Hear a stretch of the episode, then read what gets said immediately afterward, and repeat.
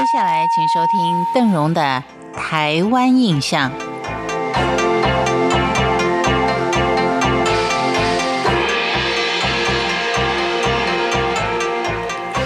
在今天的节目当中，我们先从对菊之乡蜜饯形象馆的经营理念有着深远影响的阿嬷凌晨阿凤谈起。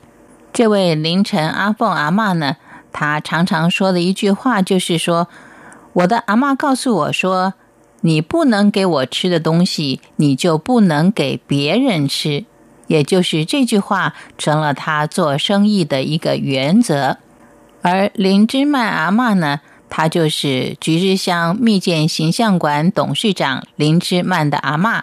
其实早年阿嬷凌晨阿凤，她是个医生，替人看病有四十年，但是没有收过一毛钱。可是她的生活却非常快乐。当她过世的时候，沿路都有不认识的人来跪拜她，那些呢都是曾经受惠于她的病人。当被问到，菊之乡以目前的坚持与经营，到底赚不赚钱呢？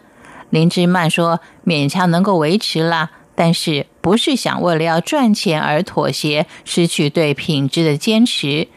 从这个家族的家风就可以看出，这座密建形象馆所坚持的形象绝非华而不实。在前面我们已经介绍了。菊之乡密建形象馆，它的地理位置以及它为什么后来能够经过政府的辅导成立了菊之乡密建形象馆？我们怎么样去参观这样的一个密建形象馆呢？其实，在这个形象馆里面已经有很丰富的设计，让你了解到整个密建的制作过程。橘之乡密建形象馆里面有一百平方公尺大小的南洋风情大壁画，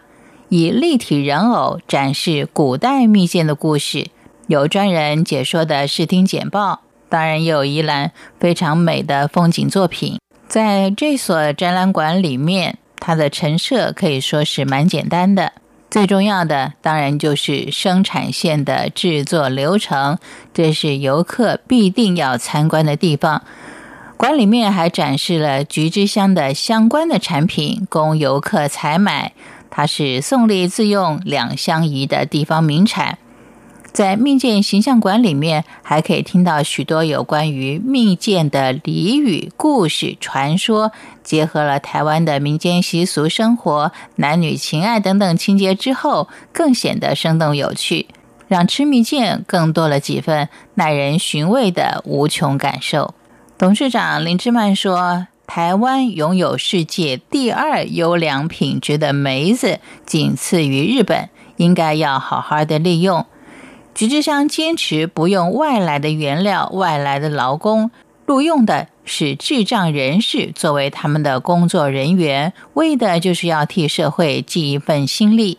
因为林志曼他觉得人走的时候什么也带不走，因为这样的坚持可以让更多宜兰人不用外流，不用远走他乡，农产品也不会因为生产过剩而倒掉，可以说是一举数得。在一九九零年密建形象馆成立之后，台湾各地就陆陆续续的成立了许多产业形象馆，像是有芒果啦、梅子等等，包括包装行销，也都是以菊之乡密建形象馆作为参考。但是每一项并不见得都一定能够经得起时间的考验，在一股风潮过后。时间的检验，有的是仅仅剩下了空壳，有的早已消失。如今配合产业文化而成立的观光工厂、文物馆是方兴未艾，如同菊之乡密建形象馆如此坚持与坚守岗位的企业体，也正等待时间的考验，调整脚步跟内涵，期待如同密建形象馆般。小而美的产业文化能够继续的发扬光大，如此我们的产业品质以及文化内容才会更加的精致提升，使我们的文化更具有国际竞争力。今天就跟您聊到这儿了，我是邓荣，感谢您今天的收听，台湾印象，我们下回见。